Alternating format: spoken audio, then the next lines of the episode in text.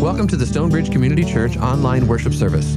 Today you'll hear the Word of God read, the message from this weekend's in person service, and two songs to guide you in worship. Thanks for joining us today.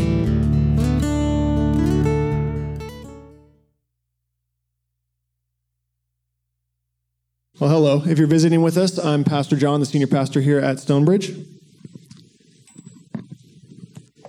And as Pastor Jonathan said, we are going to be concluding a sermon series today. But before we do that, I wanted to make sure you all knew that we were actually in the Acorn, the most recent one. Did you, people saw that? Yeah, page 12. There you go, right there. What's funny is um, I'm, I'm quoted in it, which is fine, but I found out about that from reading it yesterday. So. which is fine. It was public comment, but a little heads up would have been nice. But it was related to our hearing before the Planning Commission to build an outdoor sanctuary. So if you couldn't be there, if you want to learn a little bit more about it, you can read that article. Like I said, it's on page 12 of the Acorn there. Um, so that's exciting stuff, I thought. That was cool.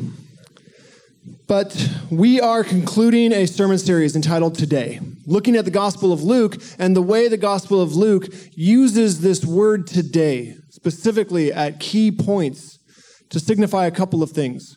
One is the word today, it signifies the immediacy of the salvation that Jesus brings in the moment. That you don't have to wait until you die to experience the salvation of Jesus. It begins the moment you first experience Jesus. And then the other thing it signifies is that for you, the reader, when you are reading it and you come across the word today, it is always today for you in that moment. It pulls you into the story, makes you realize you can experience Jesus today, right now. As we are gathered here to reflect on the Word of God today, this morning, you can experience Jesus. So, we're going to be jumping towards the end of the Gospel of Luke. The last usage of the word today comes in Luke 23 32 through 43. So I invite you to hear God's word. Two others also, who were criminals, were led away to be put to death with him. When they came to the place that is called the skull, they crucified Jesus there with the criminals, one on his right and one on his left. Then Jesus said, Father, forgive them, for they do not know what they are doing. And they cast lots to divide his clothing. And the people stood by watching. But the leaders scoffed at him, saying, He saved others. Let him save himself if he is the Messiah of God, his chosen one. The soldiers also mocked him, coming up and offering him sour wine and saying, If you are the king of the Jews, save yourself. There was also an inscription over him, This is the king of the Jews. One of the criminals who were hanged there kept deriding him and saying, Are you not the Messiah? Save yourself and us. But the other rebuked him, saying, Do you not fear God, since you are under the same sentence of condemnation? And we indeed have been condemned justly, for we are getting what we deserve for our deeds. But this man has done nothing wrong. Then he said, Jesus, remember me when you come into your kingdom. Jesus replied, Truly I tell you, Today you will be with me in paradise. Please pray with me. Lord, we know that today you are here with us speaking to us. That in this moment, Lord, what we are reflecting on isn't just a story from all those years ago, but it's a reality of an invitation extended to us now, in this moment. So help us to hear you clearly. Open up our eyes that we might see you that we might accept your invitation, follow you, and be your people in this world. Speak to us through your scriptures now. We ask this in the name of the Father, and of the Son, and of the Holy Spirit. Amen. So, reading that, I know at least a couple of you who pay attention to things like the church calendar were thinking, why are we reading this? It's not Good Friday. This is the story of the cross, and we usually only come around to it around Easter or so, a little bit before Easter but we're reading it because this has the key use of the word today in the Gospel of Luke. I think all of the other times that this word has that comes up, the other three instances, there's about four total, they're all building up to this moment. And I think in that dialogue between Jesus and that criminal, you can find in that one of, if not the most important messages in the Gospel of Luke. That dialogue between Jesus and that criminal. But we have to set the scene a little bit here and just remind us all of, of this moment that you experienced reading this passage. As you've been able to put together, this is the time when Jesus is about to die. He's going to his death. He's lived his earthly life. He's conducted his ministry. He's gone around preaching the kingdom of God, performing signs and wonders, healing people. He's also embraced those the world has told him not to embrace. The people who are supposed to be considered enemies, he befriended. He lifted up Samaritans as examples. And in doing so, he angered people and he was sentenced to death. This is a dark moment. This is not one of the happy times in Scripture. This is a difficult scene. I think we have to understand just how difficult it is in order to understand this message that Luke has for us on the cross between Jesus and this criminal. Crucifixion was intentionally designed by the Roman Empire to be both the most painful type of death and the most shameful type of death. It's been said that crucifixion was essentially state sponsored terrorism. It was designed to have such an excruciating death that was conducted in the most public of ways so that everyone would be terrified of Rome and nobody would defy the Roman Empire. It was as hard of a death as one could experience. And that's where Jesus and these criminals are. And not only on top of that, he has to deal with people mocking him, these leaders saying, He said he's the Son of God, why can't he save himself? Goading him. The soldiers start mocking him. He doesn't have to just deal with that, though. He also has to deal with these two criminals on each side of him arguing back and forth as he's trying to die peacefully.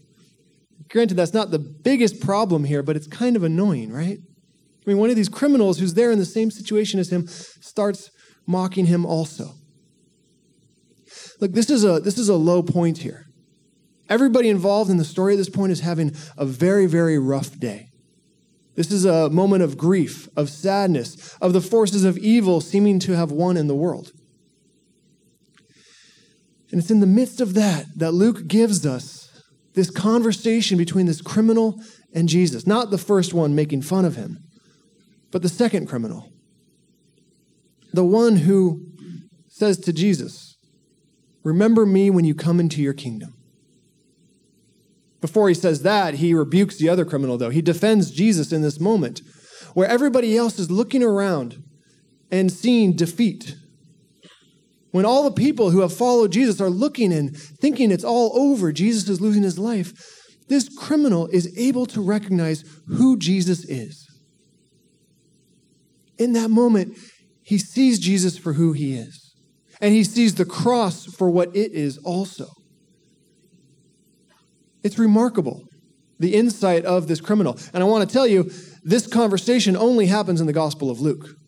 The other Gospels don't give us this. This is the Gospel of Luke tells us about this encounter. Jesus, remember me when you enter into your kingdom. There's a faith there that is powerful. There's a recognition there of who Jesus actually is, and that even though he is about to die, he is still truly the Messiah. And that the cross isn't a sign of defeat, but that the victory is still going to be won. In the darkest of moments, we have this word of hope coming from this criminal. And Jesus responds, Today you will be with me in paradise. I can't think of a deeper word of hope than what Jesus says there. Today you will be with me in paradise. There's two words I want to focus on in that. The, the first is the word paradise. I don't know what you all think of when you think of paradise. Some of you might think of being on a beach in the Bahamas in a tropical paradise of sorts. A few of you might think of a small town in Indiana where the high school kids aren't allowed to dance, but Kevin Bacon shows up. And in the third song of the Footloose soundtrack, you hear almost paradise. A few of you, maybe? A few more of you might think of a lot of late 20s, early 30s singles on a beach in Mexico with the show Bachelor in Paradise. Does anybody watch? I don't. Just so you know, my wife does, and I sit there and make fun of it. That's not watching, though, it's very different. As long as you're snooty, you're not actually watching. All of those instances of, of paradise, though, and the way we use the word, they come well after the Bible using the word. And the Bible has a very specific use of paradise, a specific de- definition. In the New Testament, the word doesn't show up too often. It shows up three times. The first is here on the cross between Jesus and this criminal. The second instance of paradise comes from 2 Corinthians 12, 1 through 4, which I want to read to you now.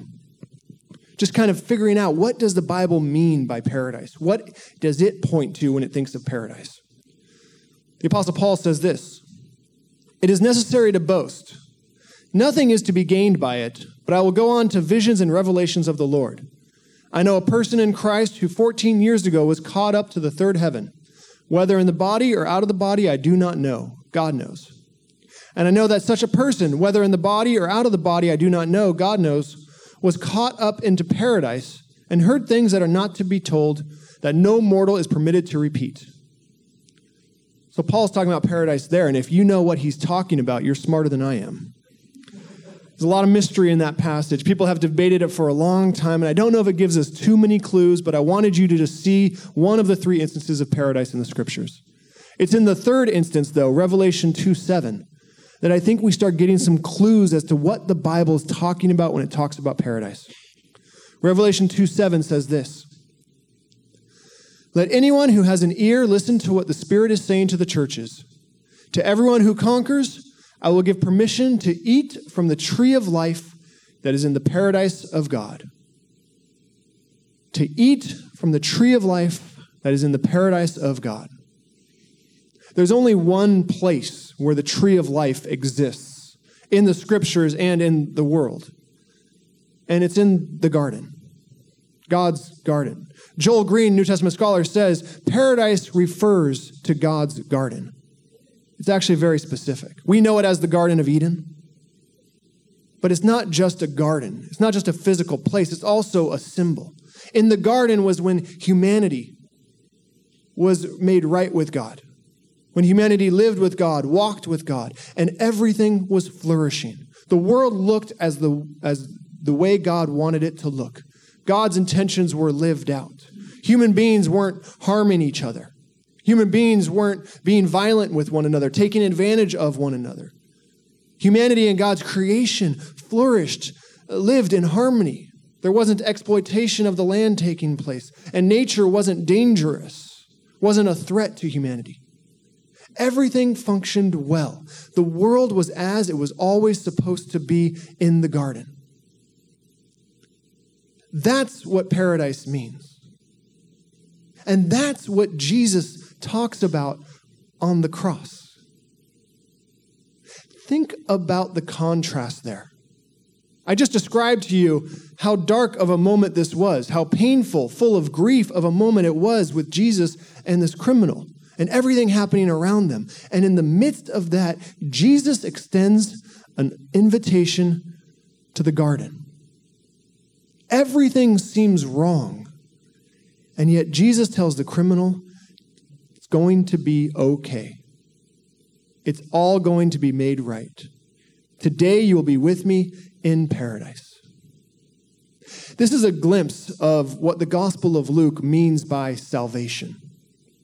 This picture of paradise, this picture of the garden, the world made right. People treating each other as we're always supposed to treat each other. The outsiders being taken care of and brought to the inside. The poor having what they need. The world functioning the way it's supposed to function. That's what salvation is in the Gospel of Luke. And there, in the midst of the worst moment for all three of these people on the cross, that's what Jesus offers. So, paradise is a word I think we have to understand clearly and get that clear picture of the garden and what it symbolizes. But then the other word that we have to look at closely here is the word we've been focusing on throughout the sermon series today. In this context, Jesus using that word today is almost a defiance of the forces of evil. He says today, meaning in that moment, right then, that criminal is about to enter into paradise. It doesn't matter what the circumstances are around them, Jesus offers that hope there. And we know he is true to his word. Jesus says today. Now, one thing I've been saying during the sermon series is you don't have to die to experience the salvation Jesus offers. This criminal obviously is about to die. But we know from the other uses of it that today means right then and there. Now, today also means right then and there for us, wherever we are. And I don't know what circumstances you find yourself in, but I'm guessing they're not as bad as that criminal. I hope. Pretty rough for you if it is. But I'm guessing that what that criminal is experiencing is worse than anything any of us will probably experience in our lives. And it's in the midst of that that Jesus offers that word of hope but that same word is extended to each and every one of us. I mean, Jesus invites you into salvation. Wherever you are, whatever it is you're experiencing, he invites you into salvation. And this example of the criminal, I think it teaches us a few things also. Embracing that salvation, it has nothing to do with anything that you have done or can do or will do. That criminal says, by his own admission, he deserves to be up on that cross. He's getting what he deserves. It's not like he lived a good life. It's not like he was unjustly prosecuted there. He says he deserved it. And yet Jesus extends an invitation to him to be in paradise. There's also not much else he's going to do in the rest of his life, folks, okay? It's coming to an end. And yet Jesus extends a moment or an invitation to him in that moment. That's the salvation God offers us. It has nothing to do with our circumstances, with what we've done, with what we can do. It's simply an act of grace. And it's extended to the most surprising of people, to a thief on the cross who does nothing but recognize who Jesus is. That invitation is there for each and every one of us to recognize who Jesus is, even if you've been following Jesus for a long time. There are ways in which you can be freed, you can be saved from darkness in your life that is holding you back, holding you down. That invitation is extended to each and every one of us. But I said at the beginning, I think that this dialogue with Jesus and this criminal has one of the most important messages in the Gospel of Luke. And I think I would summarize it this way Jesus invites you to salvation, and it is never too late to take him up on that. No matter where you are, no matter what stage in life you are, no matter what you've done, what's in your past, it is never too late to accept the invitation that Jesus extends to experience the garden.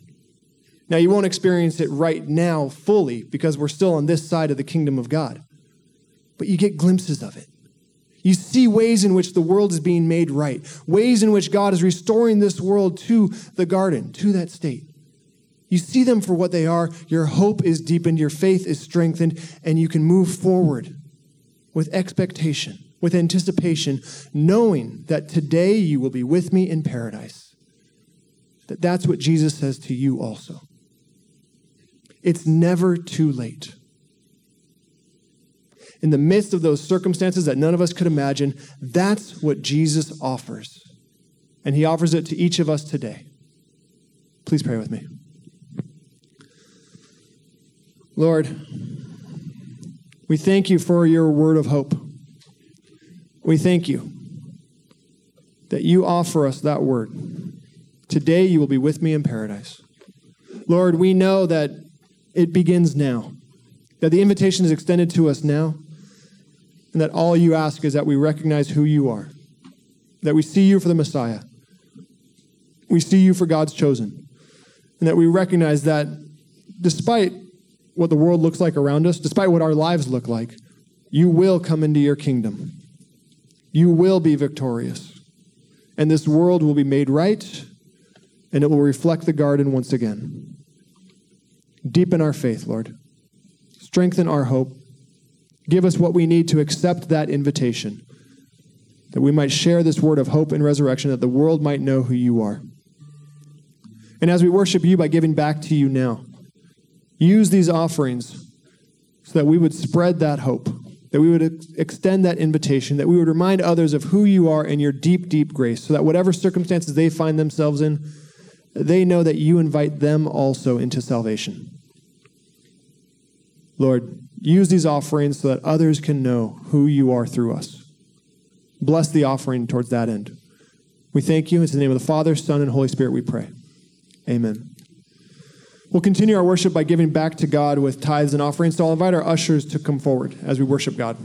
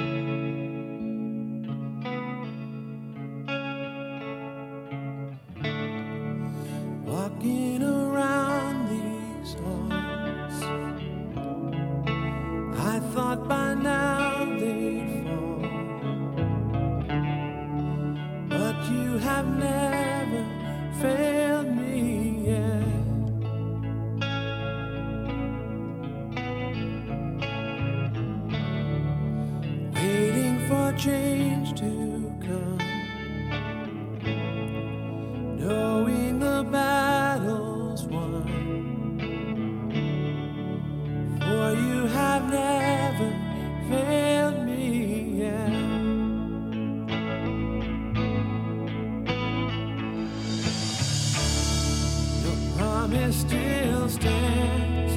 Great is your faithfulness, your faithfulness.